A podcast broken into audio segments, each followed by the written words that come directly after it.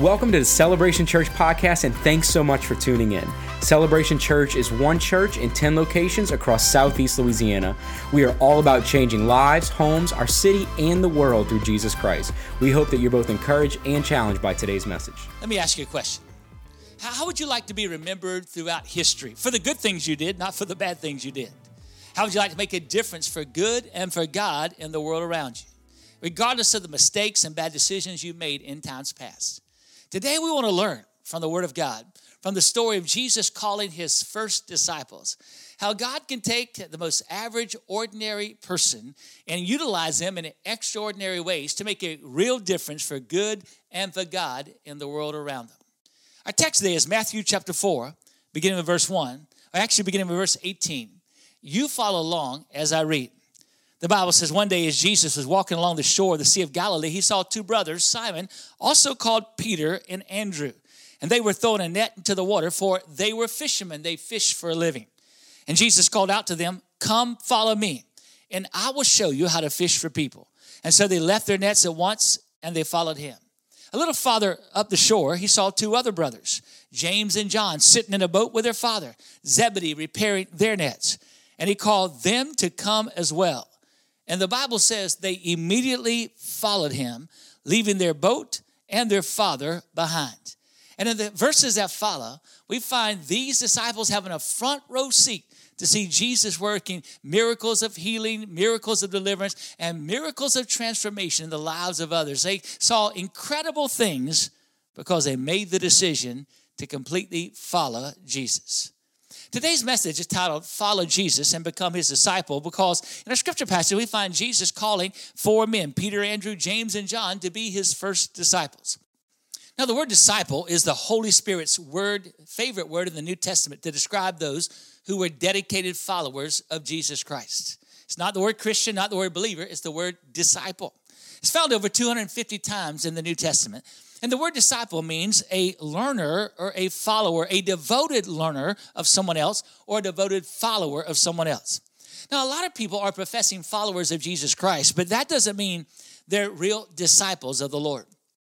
In John's gospel, Jesus said his real disciples are people who live by his words. His real disciples are people who love everybody else, regardless of their ethnic background, socioeconomic status, etc. He said his real disciples are people who are actively involved in producing fruit for the kingdom of God with their actions, their attitudes, and all kinds of other things as well.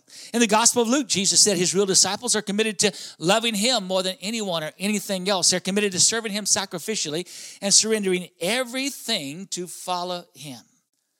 So, hearing those descriptions of a real disciple by Jesus, would you describe yourself as a disciple, as a devoted follower and learner of Jesus Christ?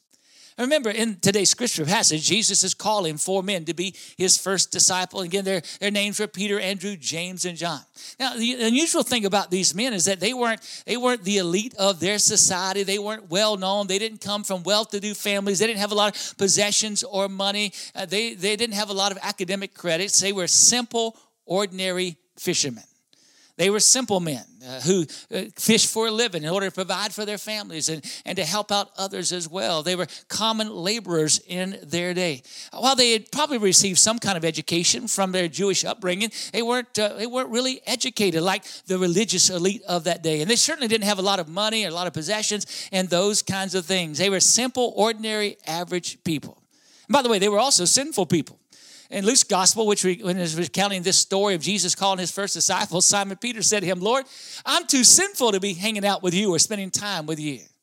Now, here's what I want you to understand from this passage of Scripture.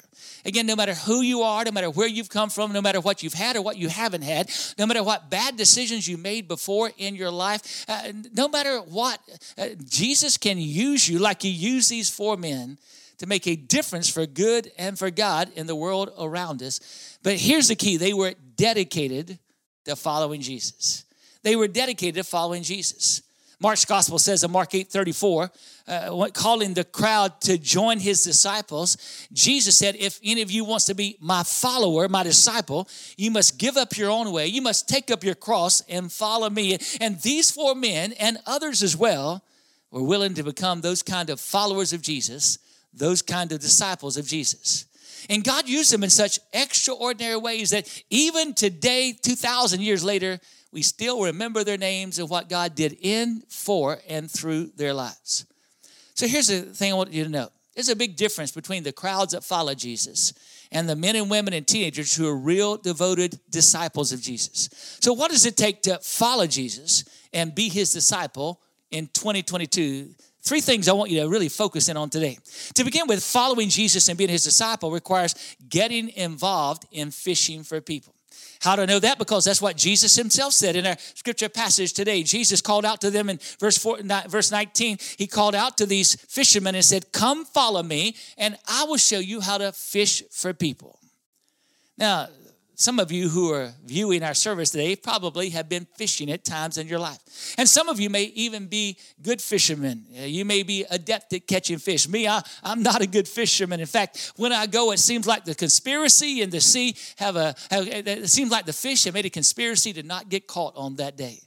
Now, it's a good thing to know how to catch fish, but it's an even better thing to know how to fish for people and catch people. What does it mean to fish for people?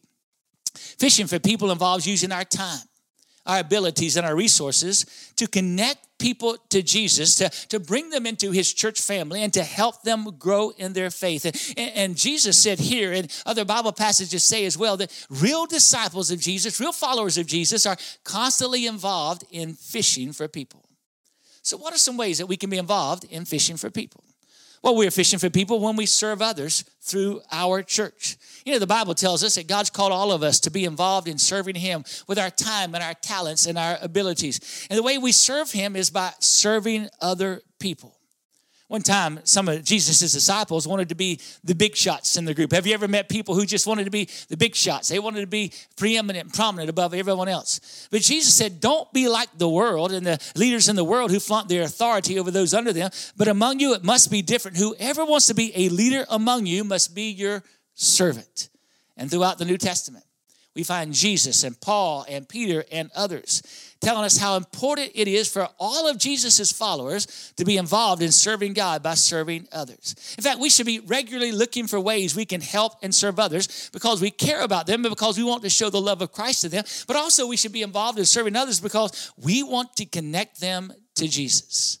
Listen to what the apostle Paul said about that. He said in 1 Corinthians 9 19, I have become a servant of everyone. That's what all of us need to be doing. He said, I've become a servant of everyone so that I can bring them to Christ. Paul said, I'm involved in serving others because I care about others, because I want to help others. But my primary motivation is to connect people to Jesus Christ, to bring them to a relationship with the Lord. Now, listen, I'm grateful for all the people that we have serving God here at Celebration Church and serving people here at Celebration Church. I'm especially grateful for those who are involved in serving in the children's ministry and in the midpoint ministry and in our youth ministry. I'm grateful for those who serve in our worship ministry. And I'm grateful for those who serve as life group leaders and those who help welcome us, welcome people to our church service. I'm grateful for those who help produce and put together our online service here today. And let me tell you, those people are doing what they're doing. They're investing their time and ability because they love people, they love God, and they care about people but also because they want to connect people to Jesus Christ. They want people to experience the transforming power of Jesus Christ in their lives. And, you and I, we need to be involved in serving people in that kind of way. In fact, ask yourself this question What are some ways I could be involved in serving people in the church or the world so I could show them Christian love and connect them to the Lord? We're also fishing for people when we share Jesus with others. Now, while it's good to care for and serve others, they'll not spend eternity in heaven with the Lord or with us unless they receive Jesus as the Savior and Lord of their lives. Uh, se- several days ago, the richest man in the world, Elon Musk, recently sat down with a Christian organization called the Babylon Bee. The Babylon Bee is best known for its tongue in cheek humor and commentary on the Christian church and Christian faith, and more recently, even political controversy when the Babylon Bee discovered, discovered that uh, Elon Musk was following them on Twitter, they decided to ask for the seemingly impossible. Much to the Babylon's Bee shock and, and delight, uh, Musk agreed to an interview with them on the condition that they would come to him. And so they did.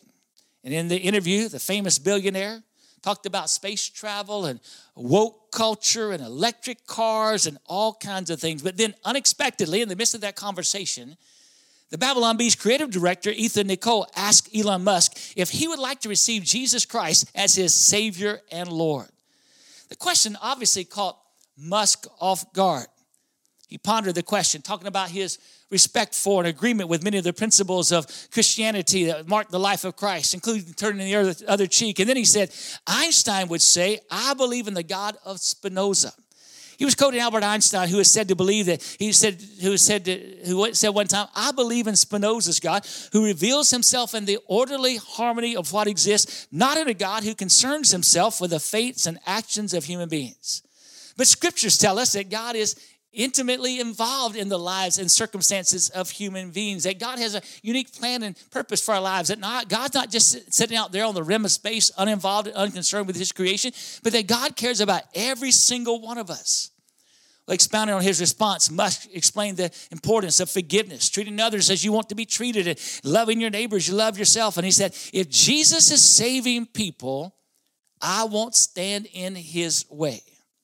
Well, I've got news for Elon Musk and for everybody out there, everybody else out there in the world. Jesus is still saving people. He's still changing lives. And everybody, from the wealthiest to the poorest people on the planet, everybody needs to experience his saving power if they want to make it to heaven. When I think about that story, I think of how we need to be as bold as Ethan Nicolle was in his conversation with Elon Musk. Uh, we need to be bold enough to challenge the people around us to receive Jesus Christ as the Savior and Lord of their lives. Paul said these words. He said in 1 Thessalonians 2 2, God gave, gave us the courage to declare his good news to you boldly, even though we were surrounded by many who opposed us. And may you and I have that kind of courage and boldness to tell the people around us about who Jesus is to us, what he's done for us, and what he can do for them as well. How do we do that? We can share the good news about Jesus with the people by sharing our faith stories with them by giving them Christian materials or uh, directing them to Christian websites, by inviting them to church services or life groups. But here's the thing we've got to be involved in these kind of activities if we want to be a real disciple of Jesus Christ. If we're not out fishing for people by telling people about Jesus, then we're really not following Jesus. Jesus said, Follow me, and I'll show you how to fish for people. And then we're fishing for people when we disciple others. It's important to be involved in serving and helping others. It's important to be involved in sharing our faith with others. But it's also important to be involved in helping people who are new Christians to grow in their faith and their relationship with Jesus Christ. That's why Jesus said in Matthew 28 Go and make disciples of all the nations, baptizing them in the name of the Father and the Son and the Holy Spirit. Teach these new disciples to obey all the commands I've given you. What that means is that when a person comes to faith in Christ, we're to be investing time in them. Share with them what we've learned from the Lord, share with them what we've learned from the Word of of God, taking them alongside of us and, and helping them from infancy to through adolescence to maturity in their Christian life.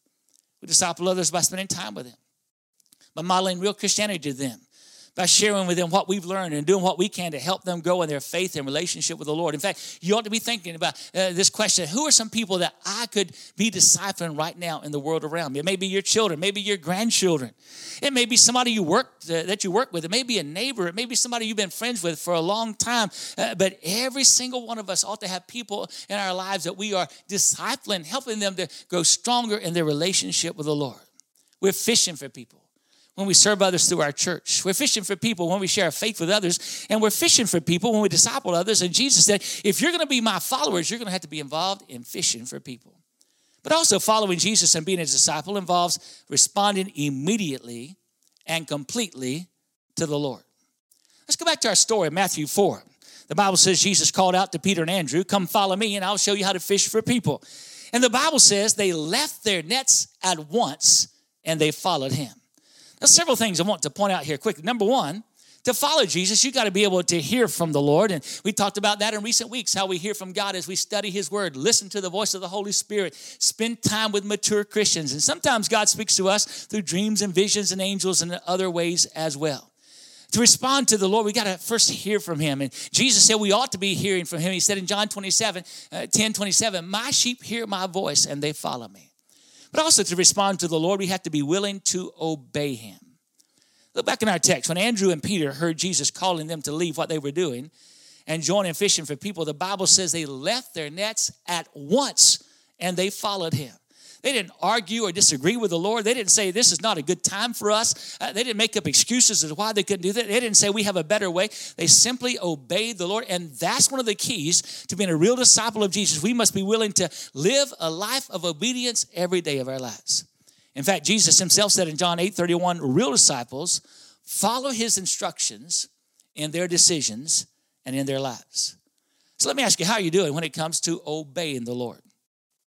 How obedient to the Lord are you in your prayer life or in your Bible reading? How obedient to the Lord are you are, are you in your worship attendance? How obedient to the Lord are you in your giving or in the way that you live? How obedient to the Lord are you in your dating life or your married life or, or when you're on the internet? Uh, how obedient are you to the Lord in every aspect of your life? The Christian life is to be a life of obedience, and the Bible says the Lord blesses those who are committed to obeying Him. Not only were James and John willing to obey the Lord, not only were Peter and Andrew willing to obey the Lord, but James and John were also willing to obey the Lord. It says in verses 21 and 22, a little farther up the shore, Jesus saw two other brothers, James and John, repairing their nets. He called for them to come as well, and they immediately followed him, leaving their boat and their father behind. Now, James and John were like Peter and Andrew, not only obeying the Lord, but notice both, both groups of brothers obeyed the Lord right away, immediately. And that's often the problem that many Christians struggle with. They want to obey the Lord in their lives. They plan to obey the Lord in their lives, but they never get around to fully obeying the Lord in their life because of procrastination or because of perfectionism in their life.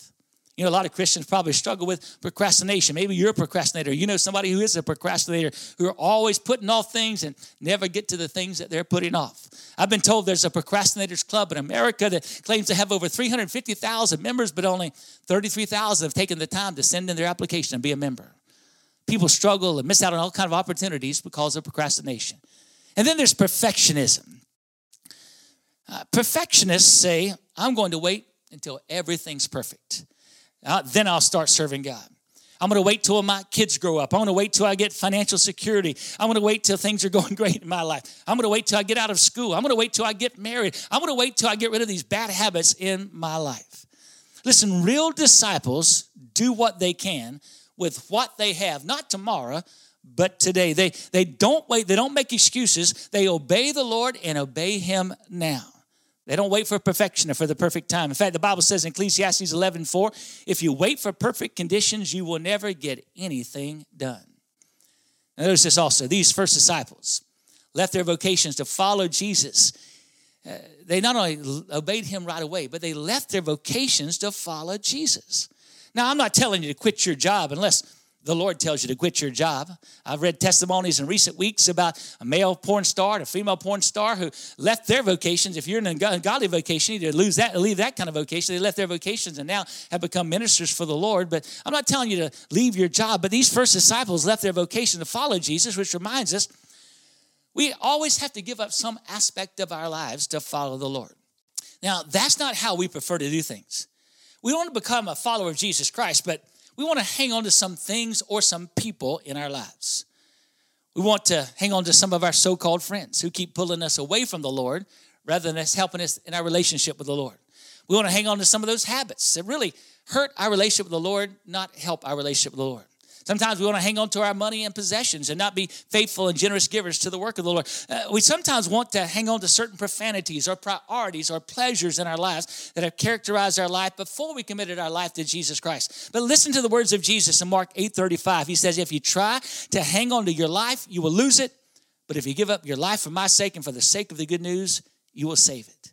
Jesus' words in Mark 8 remind us that the call to follow Jesus is a call to surrender everything to be his disciple. And by the way, if what Jesus offers us is really true, it deserves everything that we have. And if it's not true, then we need to go find something else in our lives.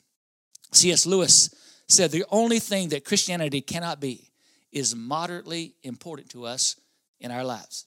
It's got to mean everything to us in our lives. C.T. Studd was a British athlete and entrepreneur, very famous in his day, and he gave up everything to become a missionary for the Lord. And somebody asked him how he could give up everything to follow Jesus Christ and be a missionary for the Lord. Here's what he said If Jesus Christ is God and he died for me, there's not anything I should not be willing to do for him. And it, since Jesus Christ is God, we got to be willing to give up everything to follow him. He wants us to give 100% of our life to Him. So we got to be careful not to allow work or play or sports or hobbies or friends or school or dating or pleasure or making money or having possessions or even our family to keep Jesus out of first place in our lives. Jesus told the story in Luke chapter 14 about an influential person who plans a great banquet. And she sends the servant out to invite people to come to the wonderful banquet. And the servant says that the people began to make excuses. The first man said, I've just bought a field. I must go and see it. Please excuse me. The second guy said, I've just bought five yoke of oxen. I've got to go test them out. Please excuse me. The third guy said, I've just gotten married, so I can't come. Please excuse me. Now think about these this. These guys are invited to a great banquet by a great host, and yet they all turn him down.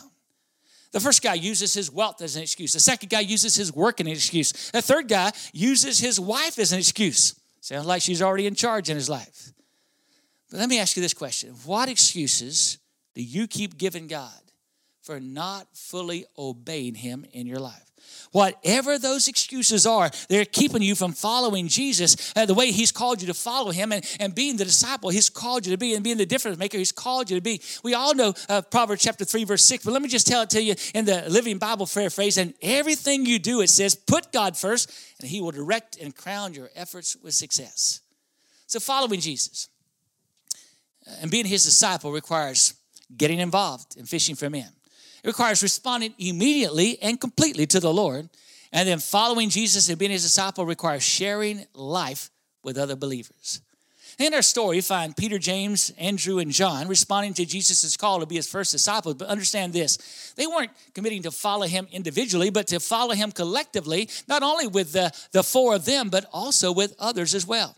In fact, in Matthew chapter 10, we're told about the other disciples who became a part of that closest group to Jesus. Among them were Simon, Peter, and Andrew, and James, and John, but there was also Philip, and Bartholomew, and Thomas, and Matthew, uh, James, the son of Alphaeus, Thaddeus, Simon the Zealot, and even Judas Iscariot himself.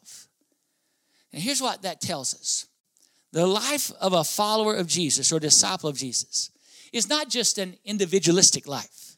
We just it's just us and Jesus. It's to be the kind of life that is shared with other people, that is enjoyed with other people, and sometimes that is even endured with other people. So how are we to share our lives with other people if we're going to be real disciples and followers of Jesus? Well, to begin with, disciples of Jesus share their knowledge and experience with other people. It says in Proverbs 27 17 is iron sharpens iron, so a friend sharpens a friend. And you see, the Bible says we learn from one another just as iron sharpens iron. Have you ever heard the phrase, it's wise to learn from experience? Let me tell you, it's even wiser to learn from the experiences of others. Now, there are things you don't know that I could benefit from. There are things I know that you could benefit from. We don't have enough time to learn everything on our own and make all the mistakes on our own. And so we need to share our knowledge and experiences with other people. That involves spending time with other people, communicating with other people. Also, disciples of Jesus share their problems with other people. Now, you've heard me say before everybody has a problem, or is a problem, or lives with a problem.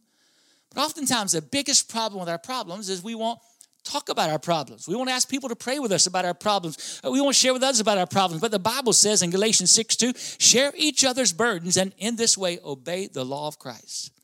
Disciples of Jesus also share their abilities with others. The Bible says God's given us all abilities, and we're to utilize, utilize those abilities to encourage others in our lives. And in turn, we're to let them use their abilities to encourage us in our lives. And then disciples of Jesus share their resources with others. It says in Acts chapter 4, verse 32, all the believers of that day were united in heart and mind, and they felt what they owned was not their own, so they shared everything they had. Now, here's what I'm saying you can't be a real disciple of Jesus like Peter and Andrew and James and John and the other disciples were until you are intentionally involved in sharing your life, your experiences, your problems, your abilities, and even your resources with others. You may call yourself a disciple of Jesus, but you're not really one if you're never involved in sharing your life with other Christians.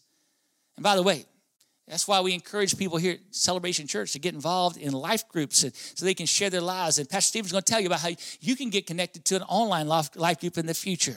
And also, by the way, eh, other Christians that we surround ourselves with, they're the ones who help us stay focused and stay strong when the problems and problem people of life come our way.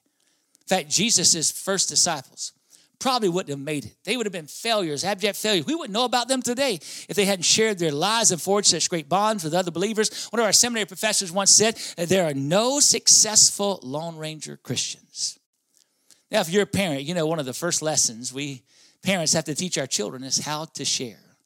One time, a mother had baked some brownies for her children, and, and they digested them over a couple of days. And then the day came, there's only one big brownie left on the platter. And she came into the kitchen and saw her oldest son with a hand on that brownie. And wanting to teach him a spiritual lesson, she asked the question, What would Jesus do with that last brownie? Well, he had been brought up in church and he knew the stories of the Bible. He said, I tell you, Mama, what Jesus would do.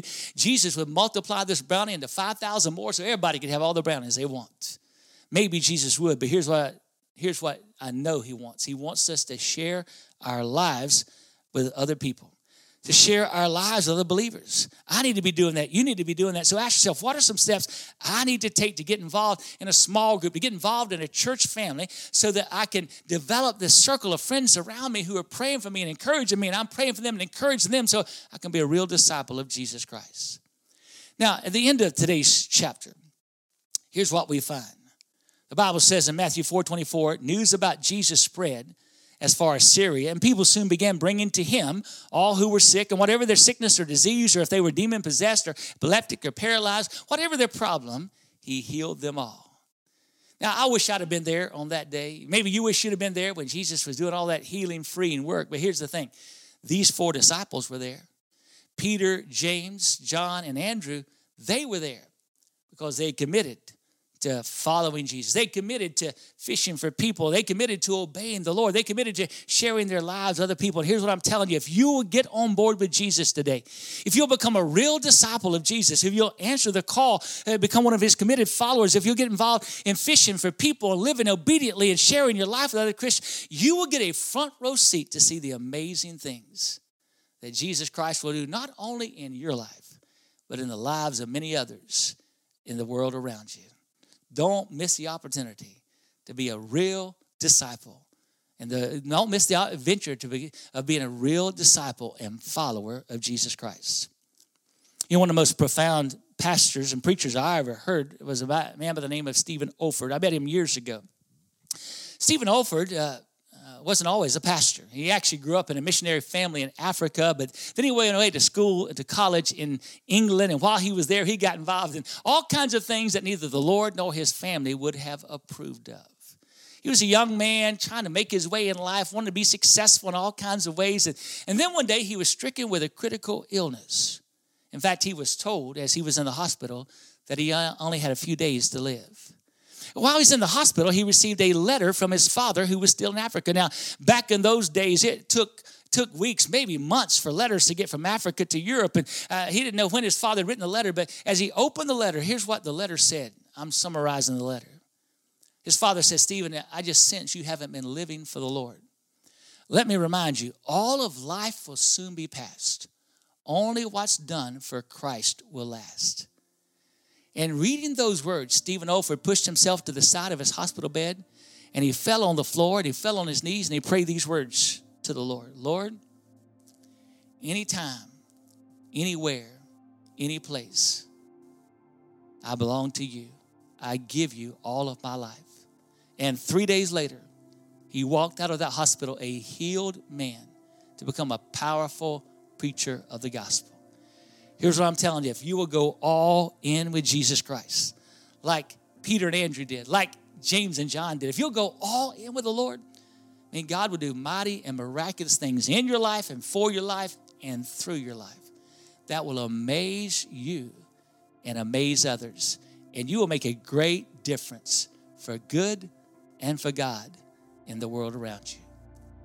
I want you to bow your head right now with me. Our heads are bowed and eyes are closed. I want to ask you this question what excuse have you been using? What excuse have you been using to not become a devout, devoted follower of Jesus? What excuse have you been using for not going all in with the Lord? Think about that. Know this that whatever excuse that may be, whatever excuse that may be, is keeping you from being everything God's called you to be. It's keeping you from living like God's called you to live. It's keeping you from doing what God's called you to do. It's keeping you from having the impact God wants you to make.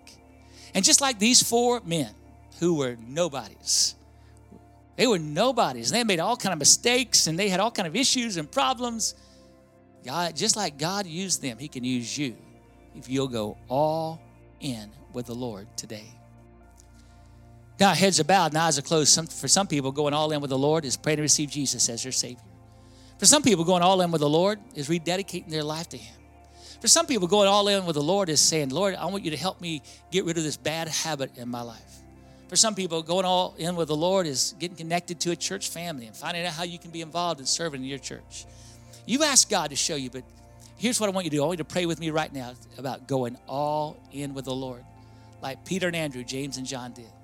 Pray something like this Dear Lord Jesus, I believe you're the Son of God and the Savior of the world, and today I want you to be the Lord and the Master and the King of my life. I want to be your devoted disciple. I want to be a follower of you like Peter and Andrew, James and John were.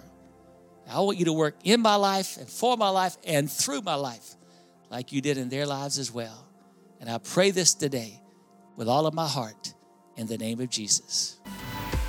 If you were encouraged by today's message, make sure to rate us and subscribe on iTunes, Spotify, or wherever you stream your podcast. Again, thanks for listening to the Celebration Church podcast.